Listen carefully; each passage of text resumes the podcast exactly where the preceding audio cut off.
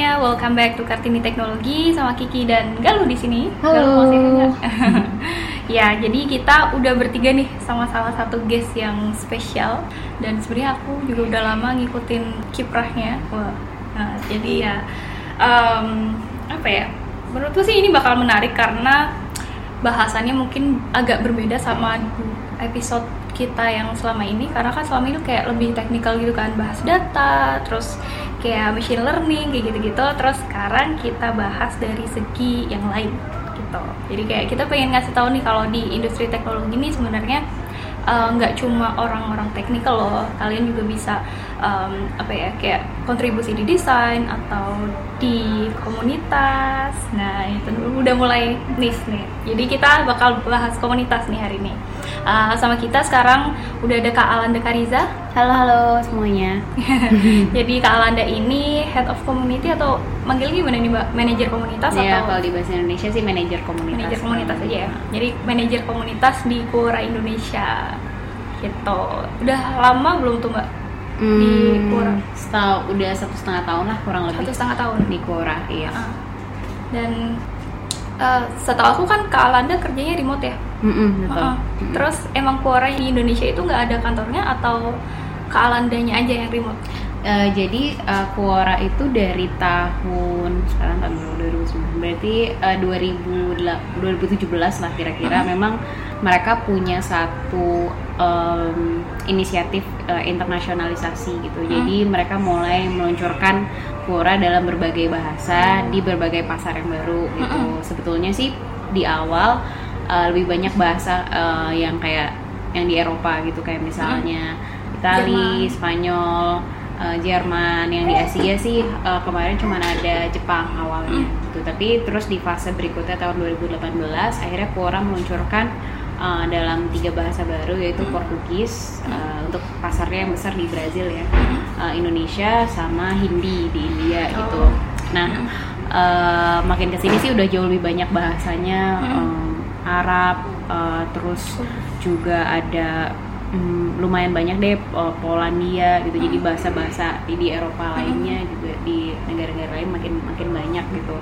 Dan eh, setiap kali mereka meluncurkan bahasa baru mereka memang memiliki kayak minimal satu manajer komunitas untuk eh, megang dalam tanda kutip megang bahasa itu gitu. Dan ada sebagian yang berkantor di Mountain View di eh, kantor pusatnya mereka. Ada juga yang berkantor di negara atau kota masing-masing. Atau bahkan di kota lain gitu. Kayak Iya. misalnya ada salah satu bahasa lokal India yang orangnya di New Zealand gitu. Jadi memang eh, tim di internasionalisasi ini eh, banyak yang remote juga gitu dan kebetulan ya eh, ini pas juga buat buat saya pribadi karena memang waktu dapat kerja di Quora tuh juga pas banget baru tahu kalau hamil Oh. gitu jadi ketika ada waktu itu sempet sebenarnya lagi nggak cari kerjaan baru gitu Mm-mm. karena kan mikir Karena mau fokus, fokus, ya. hamil dan habis itu punya anak gitu. Tapi ternyata karena ada kesempatan ini dan bisa kerja dari mana aja akhirnya eh, saya ambil pekerjaan itu gitu. Kalau sebelum punya anak sih eh, masih di coworking space gitu. Oh, cuma kalau sekarang lebih sering dari rumah sih karena memang ada kesempatan itu juga gitu. Jadi bisa dibilang eh, emang Quora Indonesia belum ada kantornya gitu. Cuman semua yang di Quora Indonesia memang ya masih remote gitu dan orangnya juga memang nggak nggak banyak gitu. Mm. tapi kalau dari Indonesia sendiri apakah cuma Kak Alanda atau ada yang lain? Eh, sebetulnya sih eh, resmi yang resmi cuman eh, saya aja gitu. Tapi kadang-kadang kita juga dapat eh, dapat support dari beberapa orang Indonesia lainnya yang ada yang tersebar di seluruh dunia soal kayak untuk bantu di tim internasionalisasi itu sih gitu. Dan kebetulan ya mungkin nanti kalau kalian ada kesempatan juga eh, manajer engineeringnya Quora di Mountain View itu orang Indonesia juga dan cewek juga. Gitu. Heeh, jadi eh, menurut saya sih dia juga kartini teknologi ya bisa dibilang. Siap-siap. Wah berarti cuma cuma Alanda ya itu em, oke kita jangan bahas ininya dulu deh jangan bahas remote workingnya dulu. Masih kita mungkin perkenalan. bahas ke iya ke apa ya namanya eh, role-nya Kak Alanda dulu nih Oke. yang di Quora kan sebagai manajer komunitas Mm-mm. kalau di Indonesia sendiri kan menurut aku belum banyak ya yang menjabat sebagai uh, head of community atau manajer komunitas gitu. Jadi mungkin orang-orang kan belum kebayang tuh gimana sih kerjaannya ngapain aja gitu. Hmm. Bisa diceritain sedikit?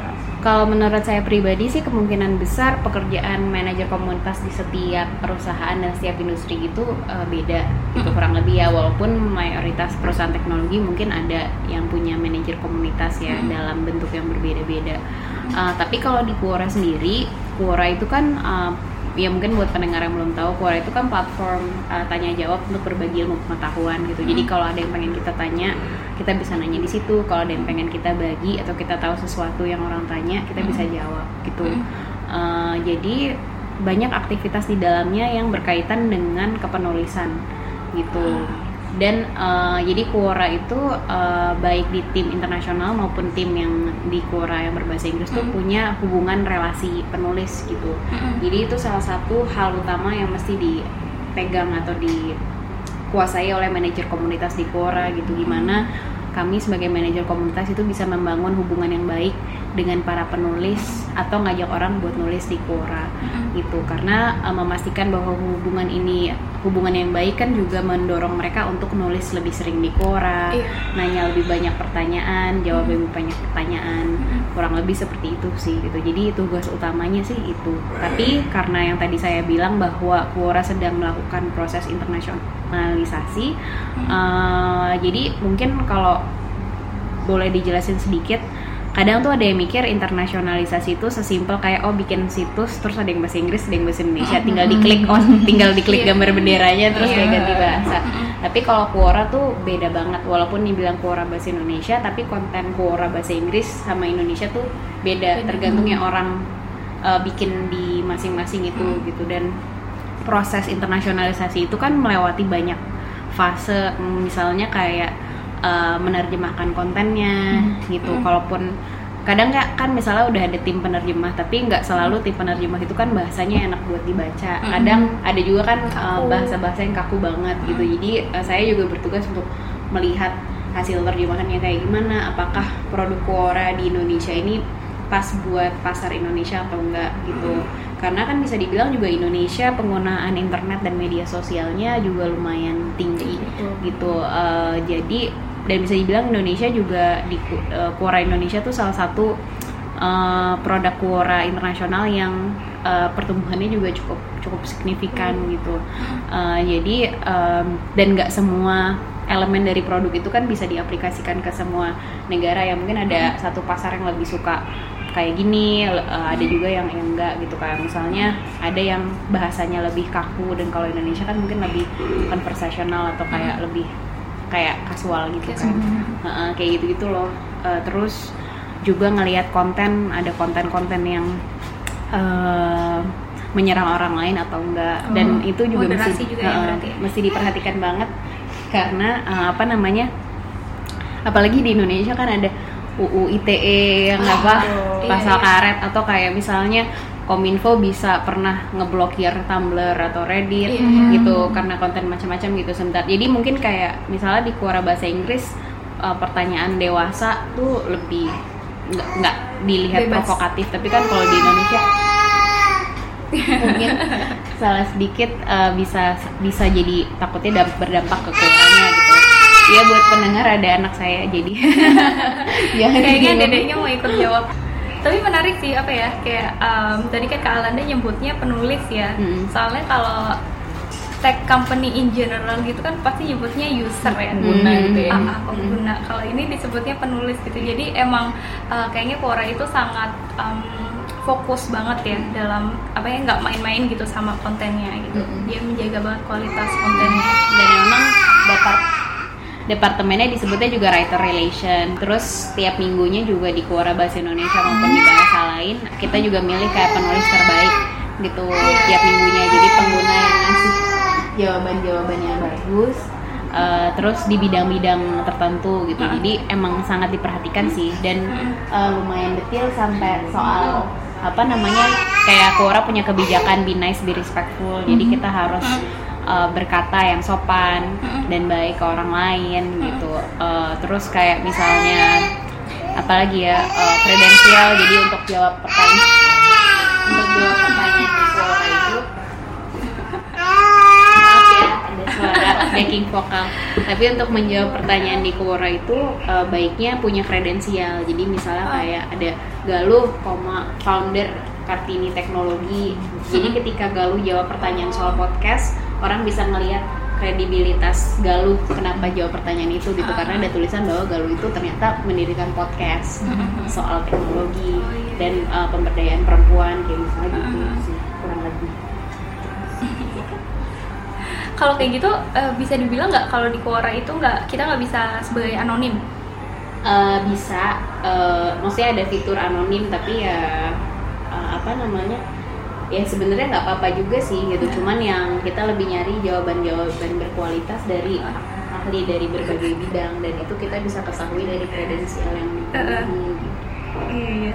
Terus em, kalau biasanya itu singgungan sama tim apa aja sih?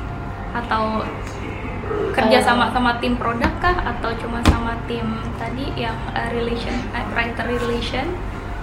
kalau misalnya eh, apa namanya Indonesia itu tuh lumayan beruntung karena kita punya ya karena tadi saya bilang kan manajer engineering Quora di Mountain View itu Oh, orang iya. Indonesia Ah. gitu jadi eh, dia bisa jadi mata kedua saya untuk kayak Hmm. ngelihat eh, Quora Indonesia terus juga dari segi teknis mungkin dia juga bisa kasih kasih masukan atau bisa ngelakuin sesuatu untuk Hmm. bikin eh, apa namanya untuk bikin pengalaman peng- menggunakan Quora ini jadi satu pengalaman yang bagus gitu tapi di sisi lain eh, mungkin yang harus eh, bersinggungan tiap hari eh, pertama ada ada tim namanya tim interna internasionalisasi ya internationalization team gitu Hmm. Eh, itu mereka mungkin lebih isinya lebih banyak eh, ya engineer gitu ya.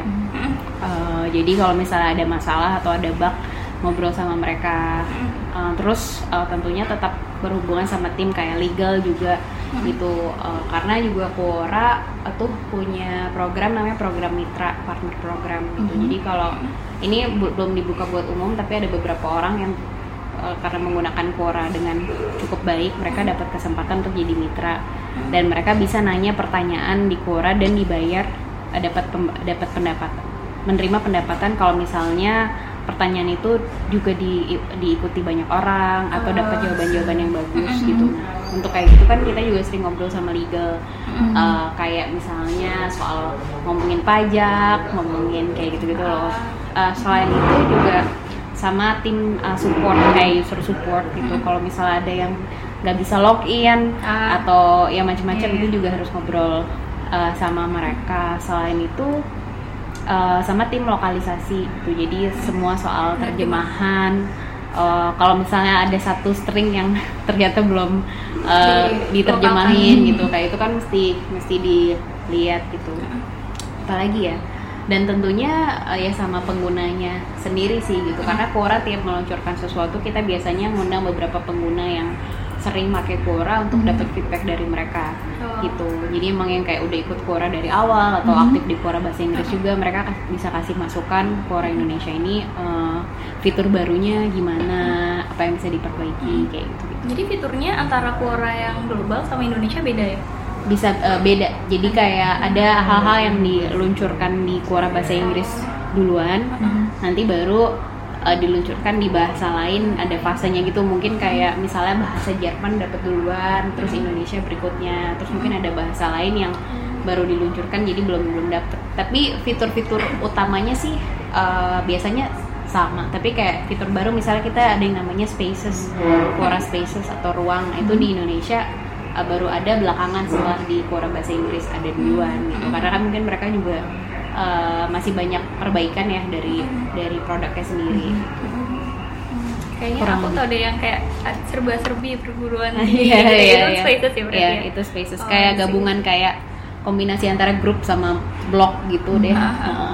gitu. Jadi kayak blog sih. tapi banyak yang bisa nulis di sana. Jadi tulisannya lebih niche gitu ya kalau di situ. Mm-mm, mm-mm, Um, topik-topiknya. terus mungkin kalau boleh bahas tentang KPI sedikit mungkin bisa diceritain nggak KPI-nya kira-kira seperti apa tuh kayak misal uh, mungkin pertumbuhan pengguna kah atau um, apa Hmm. sih biasanya yang diukur dari kerjaannya kalian? Eh, sebetulnya sih itu nggak mengukur kesuksesan pekerjaan saya pribadi gitu, Hmm. tapi ada beberapa metrik atau KPI yang memang kita coba pantau Hmm. tiap minggunya kayak misalnya kalau di Quora yang penting selain jumlah pengguna tuh keaktifan mereka. Jadi kayak mereka berapa Oh, lama sih uh, browsing atau main Hmm. buka Quora. Oh. terus uh, dan yang paling penting tuh juga jumlah pertanyaan dan jawaban gitu.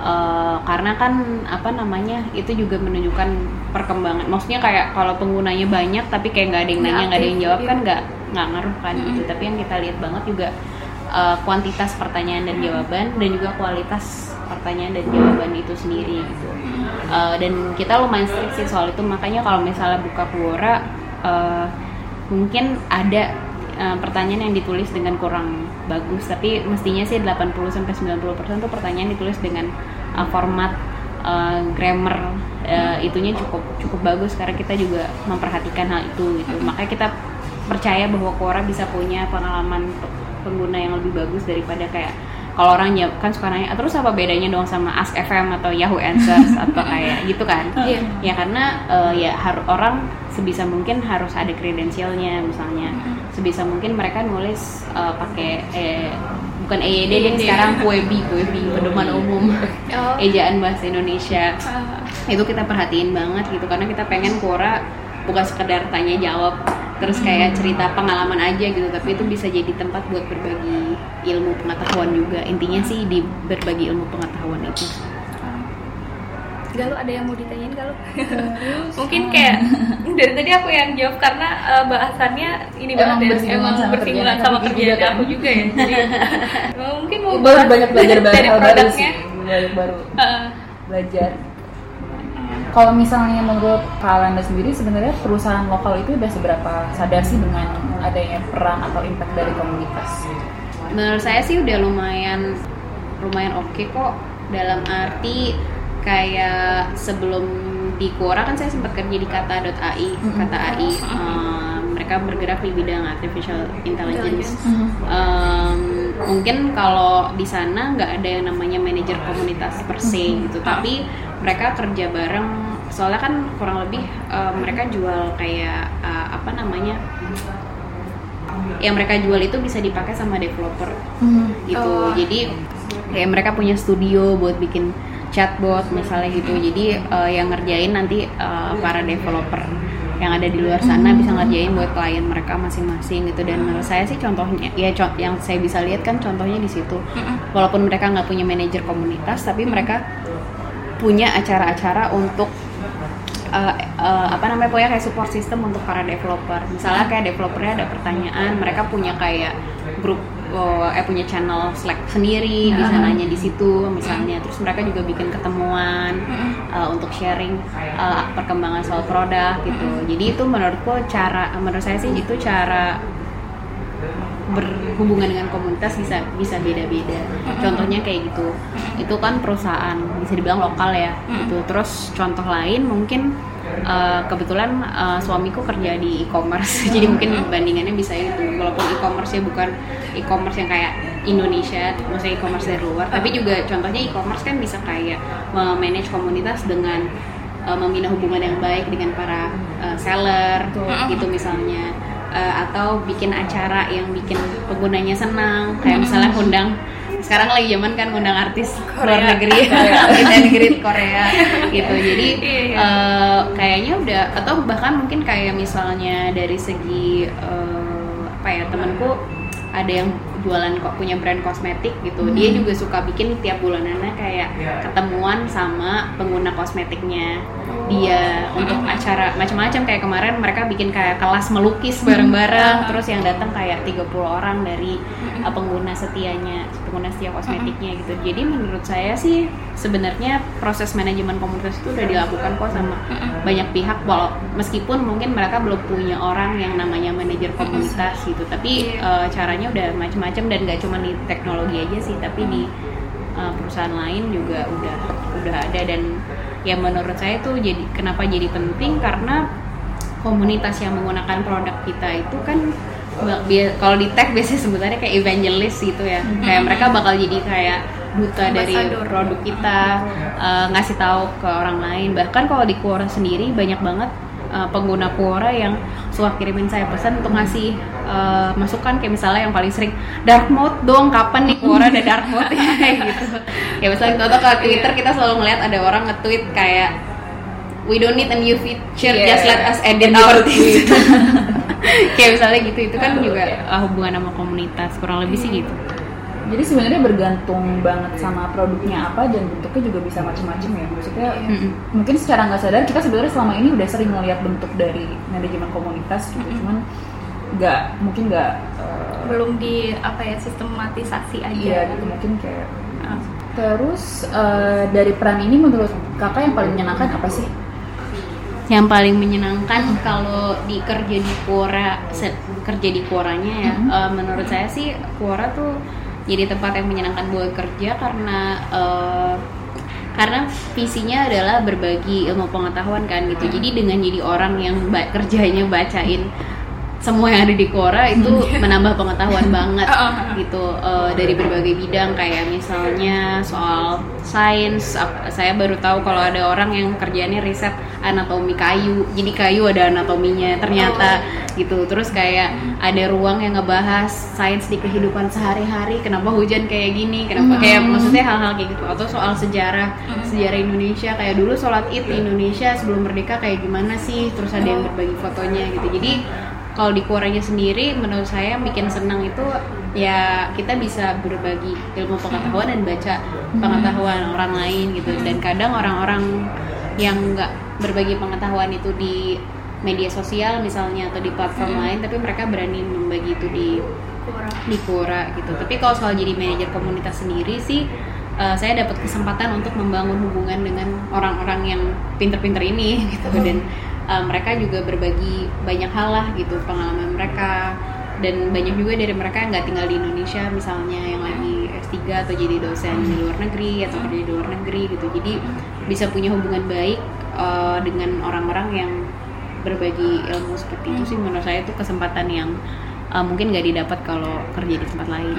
itu juga menarik sih. Soalnya aku sering banget lihat uh, kayak di Quora kayaknya ada sentimen bahwa orang-orang yang di Quora tuh biasanya orang-orang yang tinggal di luar negeri kayak gitu-gitu ya Hmm. orang yang high profile gitu lah ya Hmm. terus itu emang um, dari Quoranya sendiri emang dari awal menfokuskan untuk pasar itu atau gimana sih Sebetulnya Atau itu terjadi sih. begitu aja? Sebetulnya enggak, tapi itu kayaknya suatu hal yang terjadi begitu saja karena ya sebenarnya bukan di Quora Indonesia juga aja sih, tapi di Hmm. Quora bahasa Inggris kan juga eh, kayaknya ada kecenderungan ke sana gitu. Orang yang tertarik eh, adalah orang-orang yang kayak misalnya akademisi gitu ya. Karena eh, ya karena kan di Quora jawab pertanyaan boleh tapi sebisa mungkin kayak ada referensinya kayak kenapa lo bisa ngomong kayak gitu emang beneran gitu. Jadi kayak Iya, iya. jawaban yang dapat banyak dukung naik itu ya yang punya kredibilitas tinggi gitu. Dan mungkin nggak semua orang seniat itu kan buat uh, jawab pertanyaan kayak gitu. Mungkin kalau buat akademisi atau dosen kan mereka udah biasa harus nge-backup argumen dengan dengan data gitu. Tapi uh,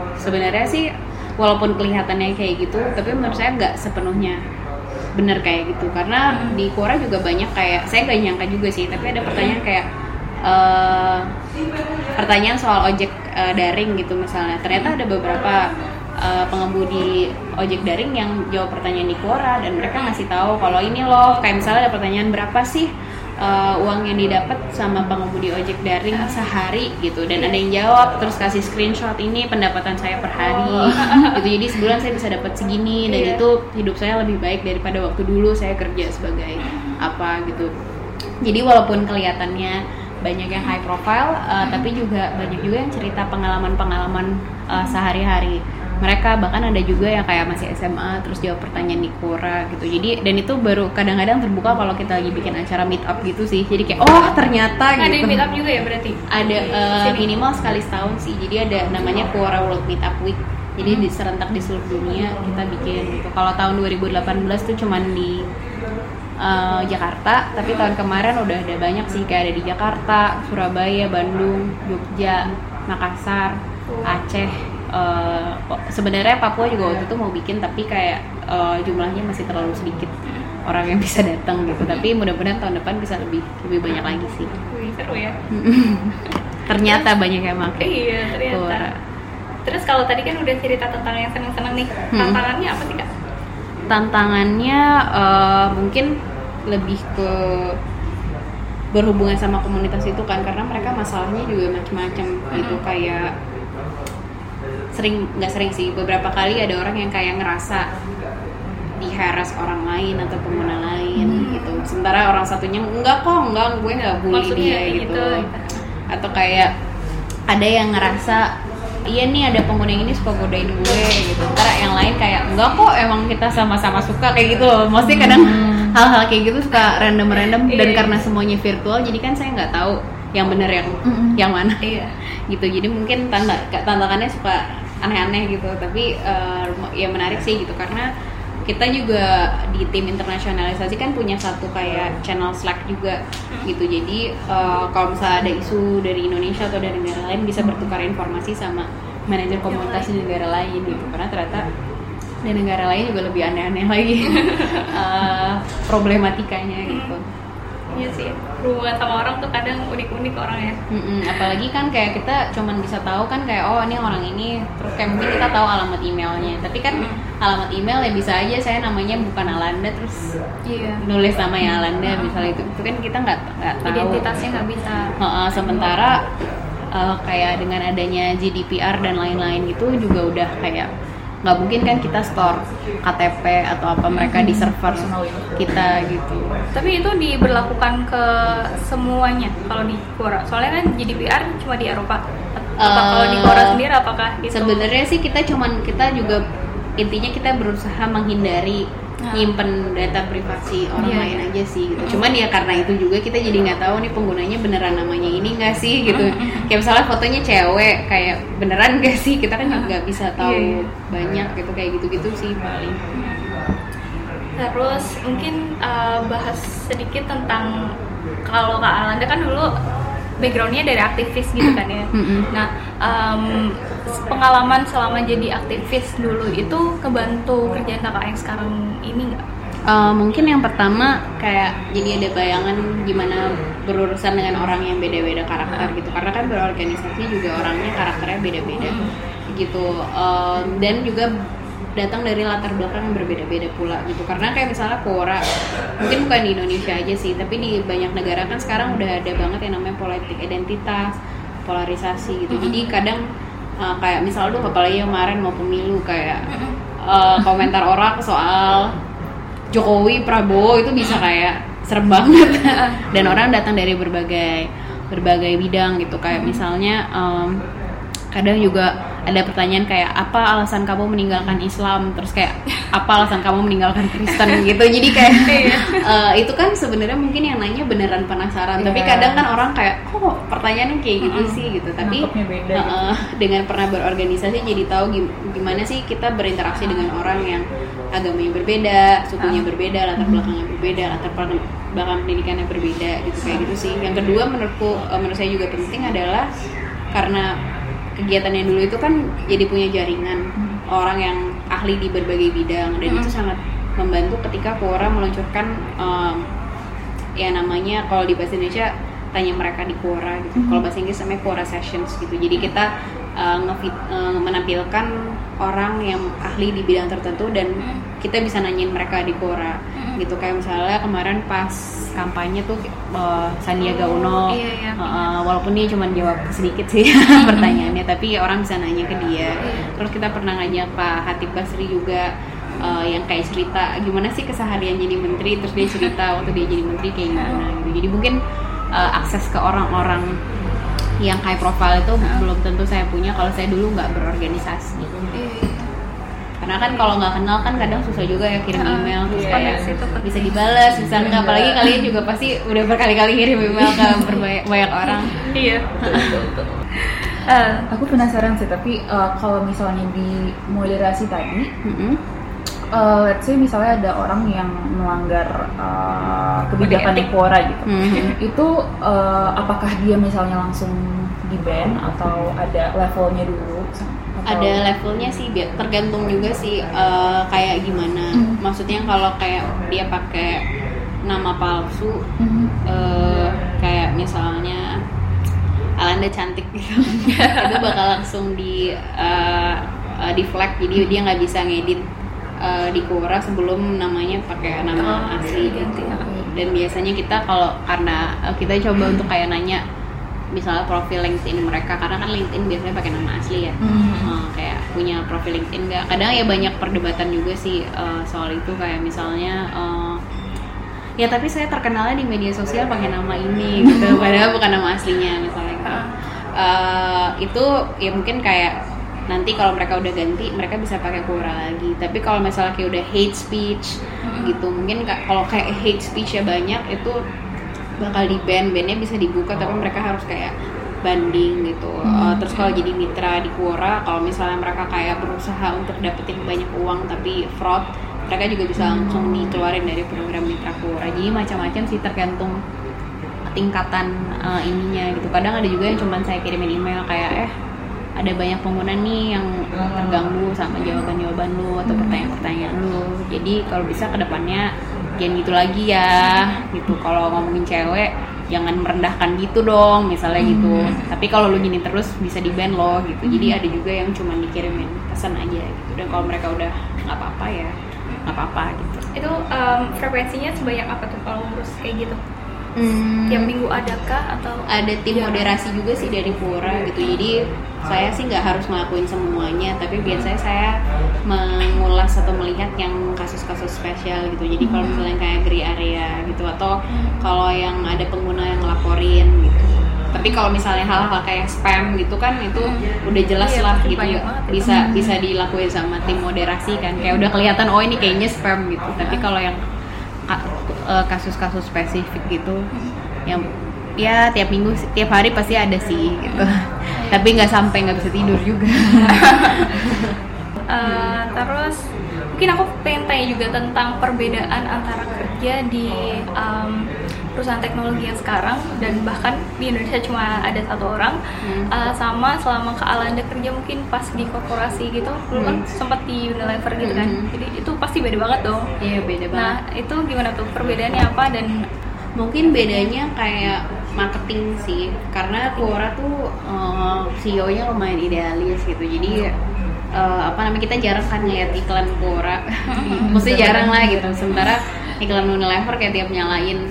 Dulu nyalain TV ya di iklan Unilever. Sekarang buka YouTube pre-rollnya apalah tiba-tiba ada brand Unilever gitu. Jadi mungkin pandangan dua perusahaan ini soal marketing beda banget dan saya tuh latar belakangnya marketing. Jadi kayak buat saya marketing tuh sesuatu yang yang penting gitu dan mesti kita perhatikan gitu. Eh, jadi ya bedanya eh, gimana cara eksekusinya aja sih. Karena ya marketing di dua-duanya bisa dilakuin tapi kan eksekusinya beda-beda. Karena kayak misalnya Unilever mungkin mereka punya budget yang sangat-sangat besar buat bikin iklan, buat bikin campaign dan lain-lain gitu. Sementara kan Quora juga beda banget dan belum tentu mereka punya eh, tujuan eh, maksudnya kayak harus jualan banget kan juga juga enggak gitu. Eh, terus bedanya juga mungkin eh, di Quora kerjanya jauh lebih individual gitu. Maksudnya kita bisa ngobrol satu sama lain tapi ya kita harus punya inisiatif sendiri.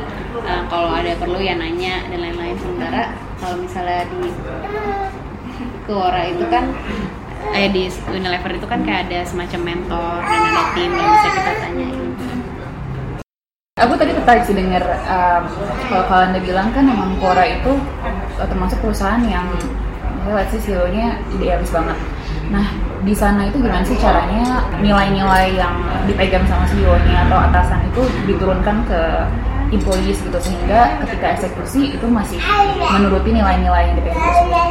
kalau menurut saya sih mungkin yang jadi ini juga di proses rekrutmennya sih gitu. Maksudnya eh, ya yang direkrut juga lumayan cocok sama eh, nilai-nilai yang dipunyain sama perusahaan gitu. Jadi maksudnya kalau ada orang baru di kantor eh, itu bisa dibilang sih ya saya cocok cocok aja sama mereka gitu. Kayak misalnya paling gampang lah mungkin mereka punya lebih jauh punya jauh lebih banyak introvert daripada extrovert di kantornya gitu. Maksudnya kan itu juga kayak value kan gitu.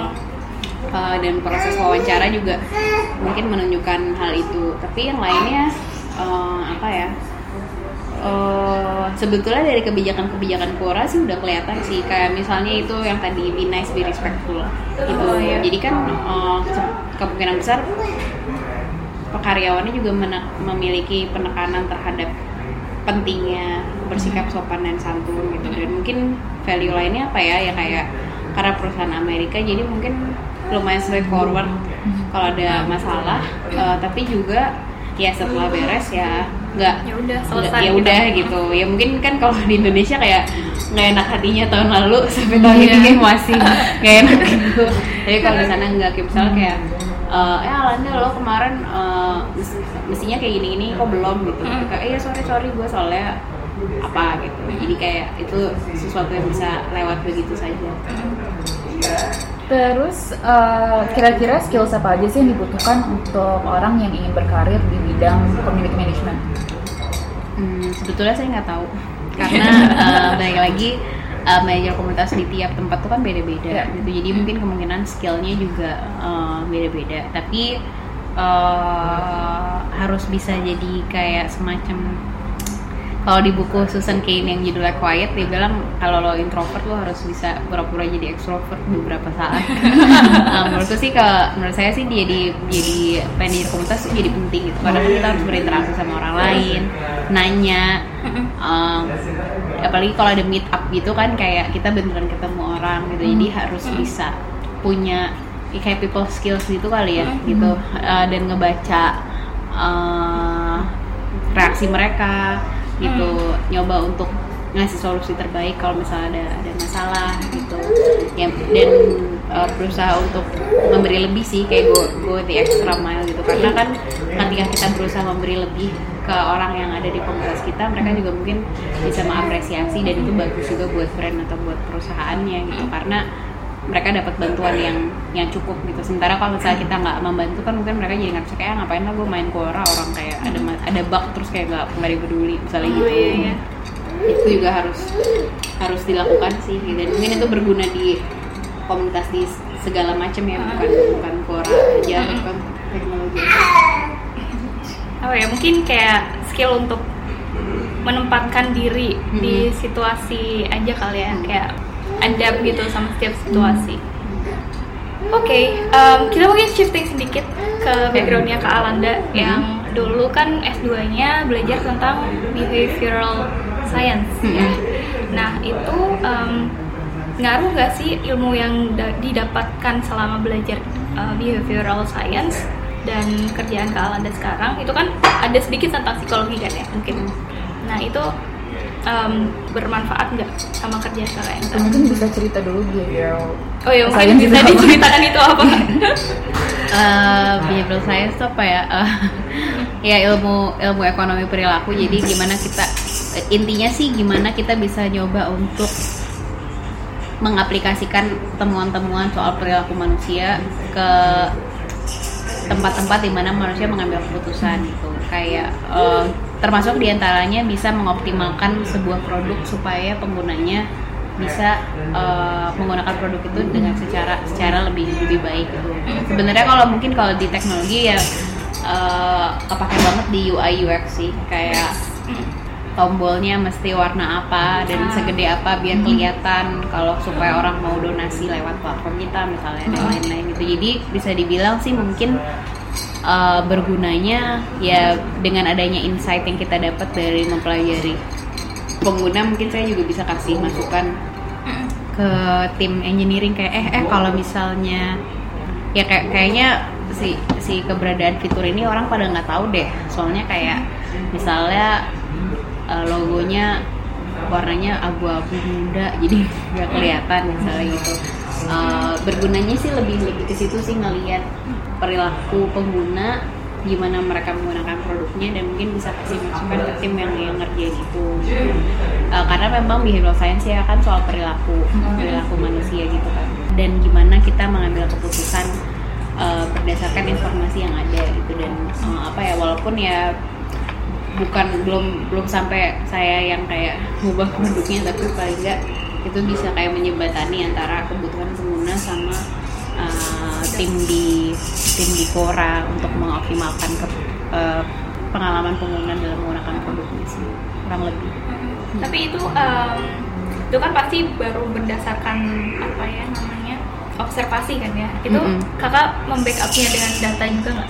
Uh, ya di Quora masukan sih ada kayak ada toolsnya maksudnya kayak matrixnya macam-macam dan itu banyak data yang bisa ditarik misalnya orang kayak membagi konten Quora di WhatsApp gitu. Misalnya uh, kira-kira kenapa itu kan jadi banyak yang kita bahas juga secara secara internal kayak gitu gitu, ada datanya tapi ya memang uh, detail lumayan detail banget sih gitu. Jadi uh, cuman ya karena kapasitas saya sebagai manajer komunitas jadi kan nggak ya ada ada batasannya juga apa yang bisa dikerjain dan apa yang enggak kan. Mm. jadi Oh, iya. uh, jadi behavioral science itu berguna banget itu tapi dalam baru dalam batasan-batasannya gitu. Sementara ketika waktu S2 kemarin kan saya ya tentunya berharap bisa lebih luas dari itu gitu. Tapi kerja di Korea bisa jadi bisa jadi tempat belajar uh, mudah-mudahan jadi bisa mengimplementasikan behavioral science di tingkatan yang lebih tinggi atau lebih luas lagi ke depannya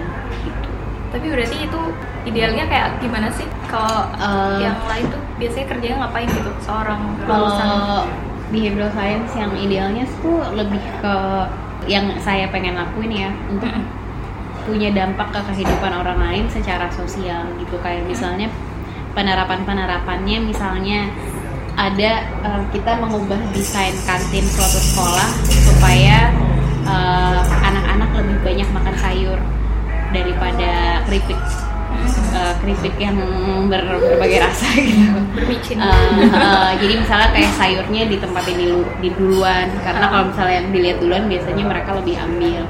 Eh, terus contoh lainnya em, kayak misalnya gimana kita bikin suatu produk digital bikin orang nabung lebih banyak atau berinvestasi lebih banyak Mm-mm. Menggunakan perubahan-perubahan yang yang sangat kecil uh, dan minimal tapi uh, mempelajari dari perilaku perilaku manusia gitu. Kayak misalnya apa ya satu satu intervensi yang menarik kemarin di- dilakuin Kementerian Keuangan dibantu namanya Behavioral Insights Team dari Inggris dan uh, saya bantu mendesain intervensinya juga.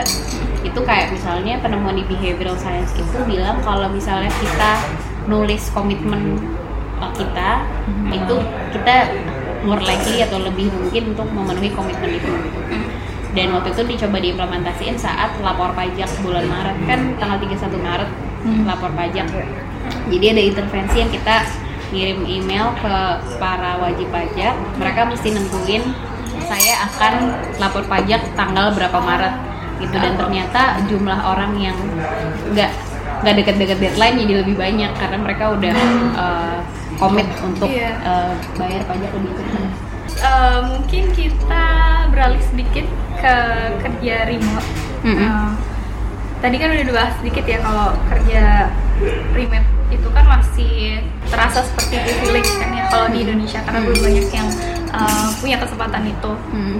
Eh, terus kakak sendiri itu dulu emang dari awal sama Quora emang emang udah dibolehin remote atau kakak yang request kayak gitu. Emang sana emang boleh remote karena di Quora belum ada kantor di Hmm. Indonesia sih. Gitu. Hmm. jadi maksudnya kalaupun gak remote aku saya menentukan kantor saya sendiri. Eh, jadi emang gak request tapi memang apa namanya makanya awalnya pas ada lowongan itu saya kebetulan kenal sama teman saya yang kerja di Quora sebagai manajer engineering. Dia bilang eh ada lowongan tuh manajer komunitas di Quora Uh, cuma saya bilang ah gue lagi hamil gue lagi gak tertarik buat pindah-pindah negara gitu. Karena bilang enggak kok itu remote dari Indonesia gitu. Dan ternyata karena di Indonesia belum ada kantornya ya bisa pilih sendiri gitu. Ya makanya waktu itu saya milih co-working space sendiri juga uh, sebelum sebelum punya anak gitu. Cuma sekarang ya lebih banyak lebih banyak di rumah. Itu tuh ke co-working space yang kayak mother and baby friendly kebetulan di Bintaro ada. Uh, ada kayak nursing roomnya ada kayak kayak mainan-mainannya gitu Terus kalau kayak gitu eh, apa ya legalnya gimana tuh mbak? Ngurus kontrak segala macam terus ya. Kalau kontrak sih kalau co-working space sih lebih kayak ya beli yang kayak individual pass aja gitu. Cuman habis itu di cover kantor. Gitu. Mm. kan kayak bisa kayak monthly pass itu kan sebulan Iya, iya. berapa gitu. Jadi nggak ada kontrak-kontrak. Nggak, maksudnya, oh eh, maksudnya uh, employmentnya. iya, employment. employmentnya sih ada kontraknya. Eh, berarti sama sama eh, ya ada langsung langsung ke dari sana langsung dari Mountain View. Hmm.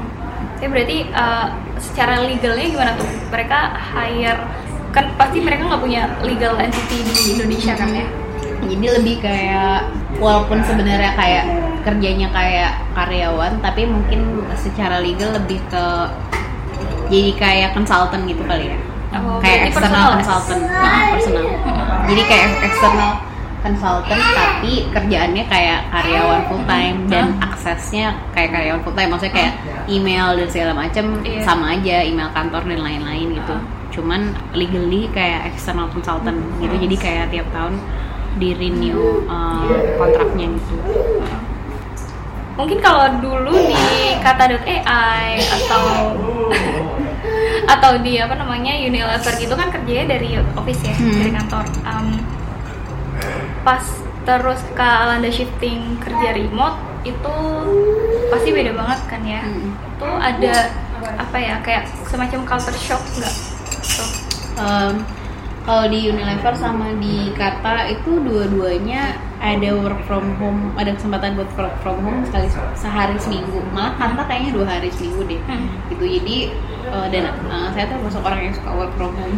Iya. jadi kayak maksudnya dulu sebelum punya anak pun emang emang udah suka gitu karena mm, sebagai introvert saya merasa lebih produktif Mm-mm. ketika bekerja sendirian Mm-mm. tanpa diganggu gitu tapi uh, mungkin yang dalam tanda kutip nggak enaknya ya kehidupan sosial berkurang banget sih gitu kayak Iya. orang kayak maksudnya kayak suami saya kan kantor gitu dan uh, gimana dia bisa makan siang sama teman atau kayak um, apa ya maksudnya punya punya hubungan sosial juga di kantor tuh sesuatu yang saya rindukan banget Iya. gitu. Karena terutama di Unilever sih kalau uh, apa namanya di kata kebetulan dulu waktu di sana tuh jumlah ceweknya dikit masih dikit banget sayangnya.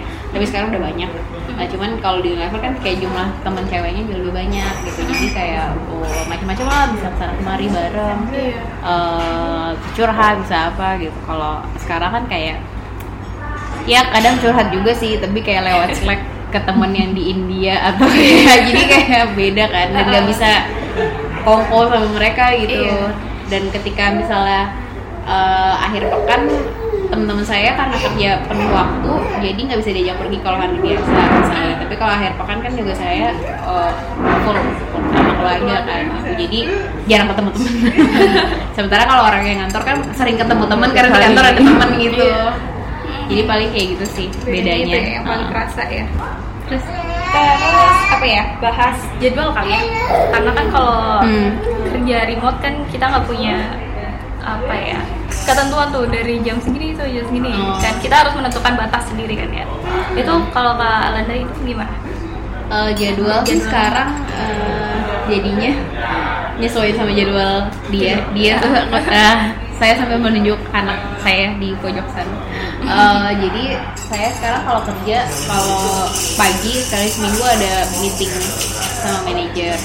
Eh, dan malam tengah malam ada satu meeting sama tim.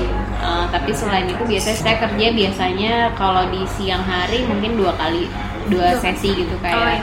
pagi kayak ya kayak jam segini nih jam-jam 9 sampai 11 pagi terus siang mungkin jam 2 sampai jam 4 karena itu jam tidur. Anak oh ya habis itu anak tidur lagi jam setengah tujuh atau jam 7 habis itu saya baru mulai kerja jam 7 malam sampai sekitar jam 12 malam karena jam segitu suami udah pulang. Iya gantian ya? gantian uh, karena uh, sebetulnya juga saya uh, sama sama suami juga ngurus anak bisa dibilang sendiri gitu. Walaupun sekarang ada yang bantuin tapi itu juga kayak uh, cuman siang aja gitu. Jadi nggak nggak nginep. Dan uh, apa namanya bisa dibilang gimana ya, jadi sebelumnya itu baru kayak sebulan ini juga gitu. Jadi kayak sebelumnya nggak ada yang bantu sama sekali. Jadi memang itu. udah ngedesain jadwalnya ya udah ngikutin. Jadwal anak tidur gitu dan uh, kalau misalnya suami belum pulang kadang dia juga uh, apa namanya nggak bisa ditinggal selama itu kan. Jadi kadang juga kalau siang-siang berusaha kerja kepotong-potong jadi nggak. Iya. cuman ya uh, sebagai manajer komunitas kan mungkin ada beberapa kerjaan yang bisa dari ponsel. Kayak misalnya balas pesan dari user atau kayak balas email tuh kan kayak bisa sambil lalu gitu. Cuman kalau yang udah harus dipakai tools internal ya harus laptopan. gitu. Iya sih, apa ya? Kalau aku justru karena penasaran itu, karena selama ini ngerasanya ini asumsi aku aja sih ya. Asumsi aku tuh kayak kerja remote tuh emang kayaknya lebih bermanfaat buat mereka yang udah punya anak. Hmm. karena bisa lebih deket kan sama anaknya. Betul, terus betul. juga bisa jadwalnya bisa lebih menyesuaikan gitu. Sedangkan kalau misalkan kita uh, masih sendiri itu kayaknya um, Sepi justru banget. justru jadi sepi dan susah ketemu sama teman-teman yang lain. Karena pas kita kerja mereka justru baru bisa mulai main terus jadi kayak gitu kayak jarang sinkron gitu loh jadwalnya. Benar benar banget. Dan makanya kayak eh, apa namanya ya mungkin semua tergantung waktu sih. Kadang saya berharap kayak ya siapa tahu. Ya ini kan ideal banget buat anak saya sampai umur 2 tahun kan karena saya bisa di rumah gitu. Tapi yang mudah-mudahan siapa tahu habis 2 tahun misalnya keluar jadi punya kantor representatif di Indonesia misalnya gitu kan. Jadi kayak udah ada timnya gitu. Mudah-mudahan juga keluarnya udah berkembang. Jadi nggak cuma saya doang. Eh, jadi kayak gitu sih harapannya. Mudah-mudahan gitu. Terus apa ya? Mungkin hal yang kayaknya ini obvious ya. Hal yang paling uh, menyenangkan dari kerja remote apa kalau untuk Kak Alanda? Hmm, itu sih bisa bisa bareng anak ya? bisa ngurus anak gitu karena kayaknya banyak ibu di luar sana yang mesti memilih Iya. mau jadi ibu rumah tangga atau mau kantor. Eh, dua-duanya pilihan yang bagus-bagus aja Eh, tapi buat saya ini jadi spesial karena saya bisa dua-duanya gitu karena kalau buat saya pribadi yang selama ini kerja kantoran tuh em, apa ya tiba-tiba nggak ngapa-ngapain tuh juga berasa banget apalagi dengan adanya tekanan dari sosial me- media sosial. Kayak teman-teman saya yang belum punya anak kayak sekarang kayak lagi melang buana atau kayak jadi manajer jadi head of apa jadi kayak CEO start sampai dapet investment dan lain-lain gitu. Iya, maksudnya tuh banyak banget. Eh, jadi kayak kayaknya kalau saya jadi ibu rumah tangga tanpa bekerja itu bakal jadi sesuatu yang eh, bikin saya frustrasi juga. Tapi di sisi lain saya juga nggak kebayang kalau ngantor dan mesti nitipin anak Iya. gitu kayak gitu loh. Mungkin ada ibu-ibu yang bisa tapi saya kayaknya nggak bisa gitu. nggak jadi eh, ini mu- mungkin nitipin anak nggak apa-apa tapi ya kayak kalau ke orang tua atau mertua atau ke suami gitu. Sementara eh, orang tua dan mertua saya tuh nggak bisa dititipin gitu. Jadi ketika punya kesempatan buat kerja di rumah ini ya itu sesuatu yang saya jaga dan apa ya nikmati aja lah gitu. Karena bi- jadi bisa jadi pas banget buat buat saya pribadi gitu. walaupun ada juga sih teman-teman saya yang kayak gue sih nggak bisa kayaknya work from home soalnya pengen main mulu sama anak misalnya gitu. Ada juga yang kayak gitu. Oh, cuma iya, kalau iya. buat saya sih sejauh ini pas gitu. Dan selalu diingetin orang lain sih kayak nggak semua orang seberuntung lo tahu Iya. gitu. Bisa jadi ibu pas banget lagi ada uh, remote job gitu remote. Ah, iya sih. Aku juga sebenarnya ber apa ya um, mendapatkan keuntungan juga karena kalau di rumah itu sebenarnya aku ngurusin ini apa ponakan. Hmm, apa ya mungkin kangen untuk kerja dari kantor lagi nggak kak? Ada kepikiran Hmm. untuk balik lagi nih? Pengen Kangen lah. kerja kangen kok pengen maksudnya tapi ya ya sekarang dengan setelah punya anak jadi banyak pertimbangan. Kayak misalnya uh, uh, tiap lihat kantor yang ada di care tuh kayak wah apa gue kerja situ aja ya? Gitu.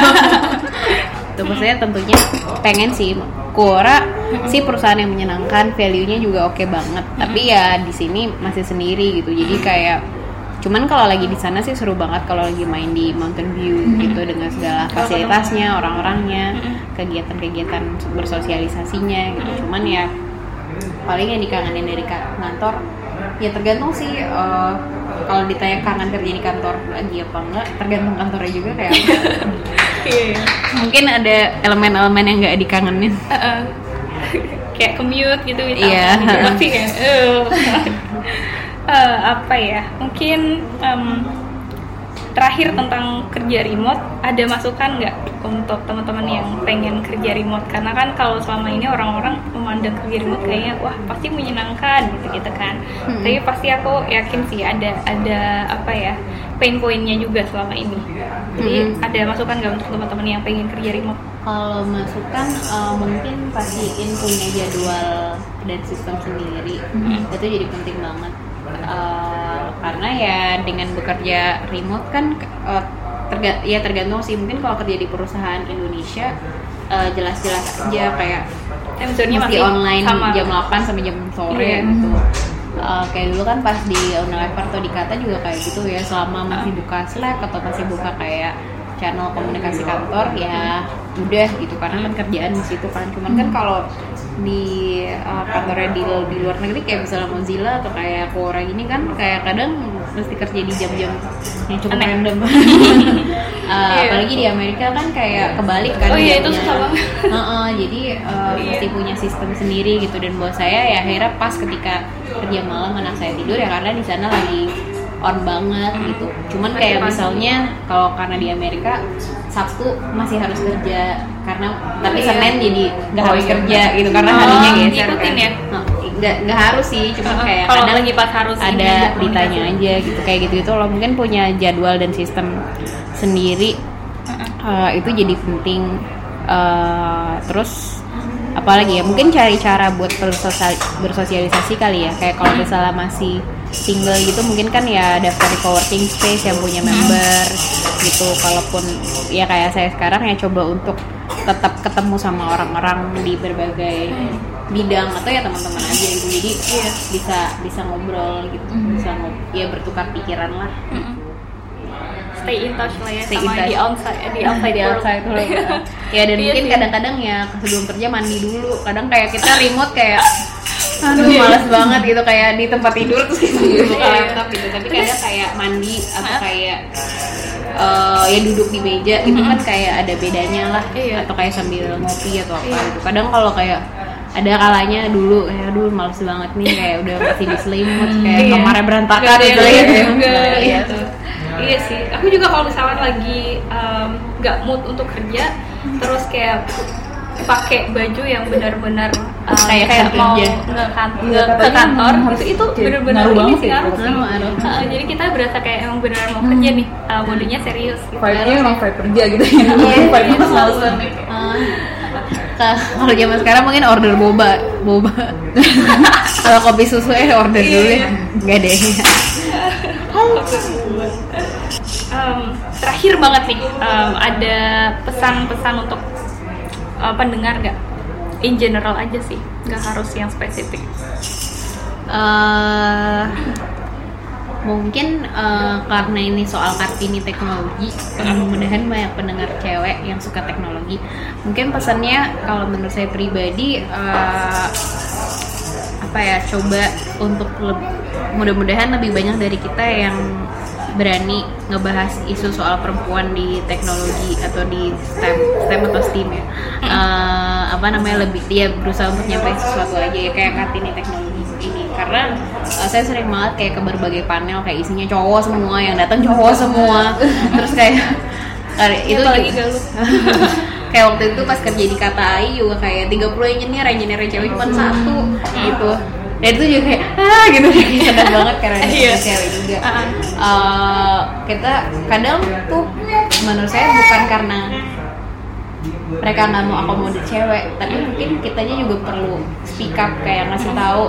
Kayak Quora soalnya nggak bisa dipungkiri penggunanya masih banyak lebih banyak cowok gitu. Sam- tapi kayak dan ada pertanyaan kayak Hai para laki-laki menurut kamu kalau istri nggak bisa masak gimana itu ada pertanyaan kayak gitu dan itu kan satu pertanyaan yang gak enak buat didengar perempuan kan kayak emang gue tugasnya masak doang? Apa lu juga masak kali? Gitu.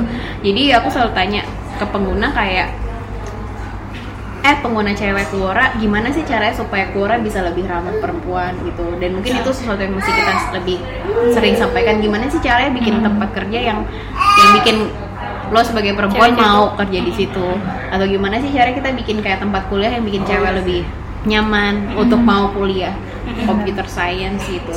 Kayak atau ya bikin inisiatif inisiatif kayak kartini teknologi ini atau kayak hmm, kayak misalnya saya nggak terlalu nggak selalu setuju sama Carly Kloss tapi dengan dia bikin kayak code with Klossy itu kan juga kayak keren banget dan mungkin banyak anak-anak cewek yang tertarik atau kayak ada generation girl gitu. Masih kita bikin bikin uh, kayak gitu-gitu gitu. Membantu karena mungkin uh, ya, gimana ya di nggak di bidang teknologi aja tapi perempuan di semua lini itu kita tuh sering kali butuh mentor perempuan juga gitu. Jadi kayak kalau misalnya kita udah ada di bidang teknologi ini gimana cara kita bisa ngajak lebih banyak perempuan buat tertarik juga. Dan Quora sih untungnya di tim internasionalisasi itu banyak banget cewek.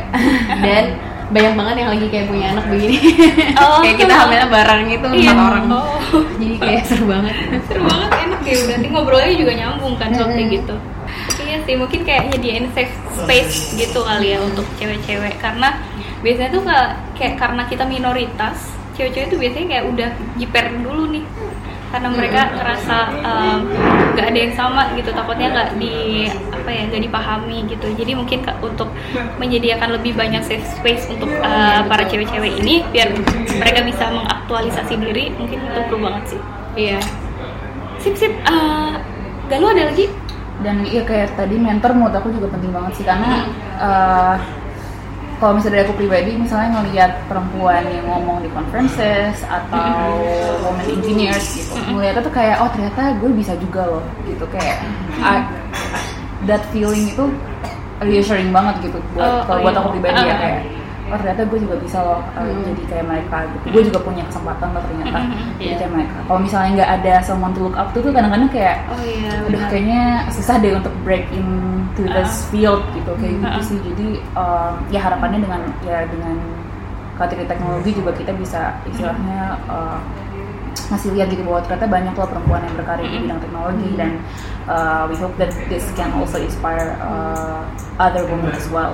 Uh, dan itu perasaan itu juga akan memburuk ketika udah nikah dan punya anak gitu. Mhm. oh iya. Um, dalam arti kayak kadang tuh buat saya pribadi kayak ngeliat seorang perempuan yang udah punya anak tapi tetap bisa berkiprah apalagi di bidang teknologi itu tuh ya itu reassuring kayak karena kadang kita tuh ngerasa kayak oh ya mungkin gue udah nggak bisa ngapa-ngapain lagi kali ya orang gue udah gue punya anak gitu mesti diurusin gitu. Iya. kayak gitu loh. Hmm. Eh, tapi ternyata banyak contoh kayak oh tapi ternyata dia bisa kok gitu. Jadi mungkin gue juga bisa gitu. Ah, iya. kayak gitu loh. Ya sama sih mirip-mirip gitu. Dan semakin dewasa ternyata kita tetap butuh figur kayak gitu juga Iya. gitu. Maksudnya kan kalau misalnya udah punya anak kayak gitu. Misalnya Hmm. kita bakal menganggap diri kita udah dewasa dong tapi Iya. ternyata tetap butuh role model juga. Iya. Yang pernah melewati masalah atau isu yang sama. Sip sip. Uh, udah sih ya kayaknya segitu aja. Em, ada tambahan? ada tambahan nggak didinya? Mau ngasih tambahan nggak kata-kata terakhir. Lucu banget. Ya udah deh ya kayaknya segini aja. Makasih banyak ya Kak Landa em, udah sharing-sharing udah diajakin banyak. ngobrol juga. Seru terima kasih banget. banyak. Semoga nggak kapok. Gitu. Terima kasih. Terima kasih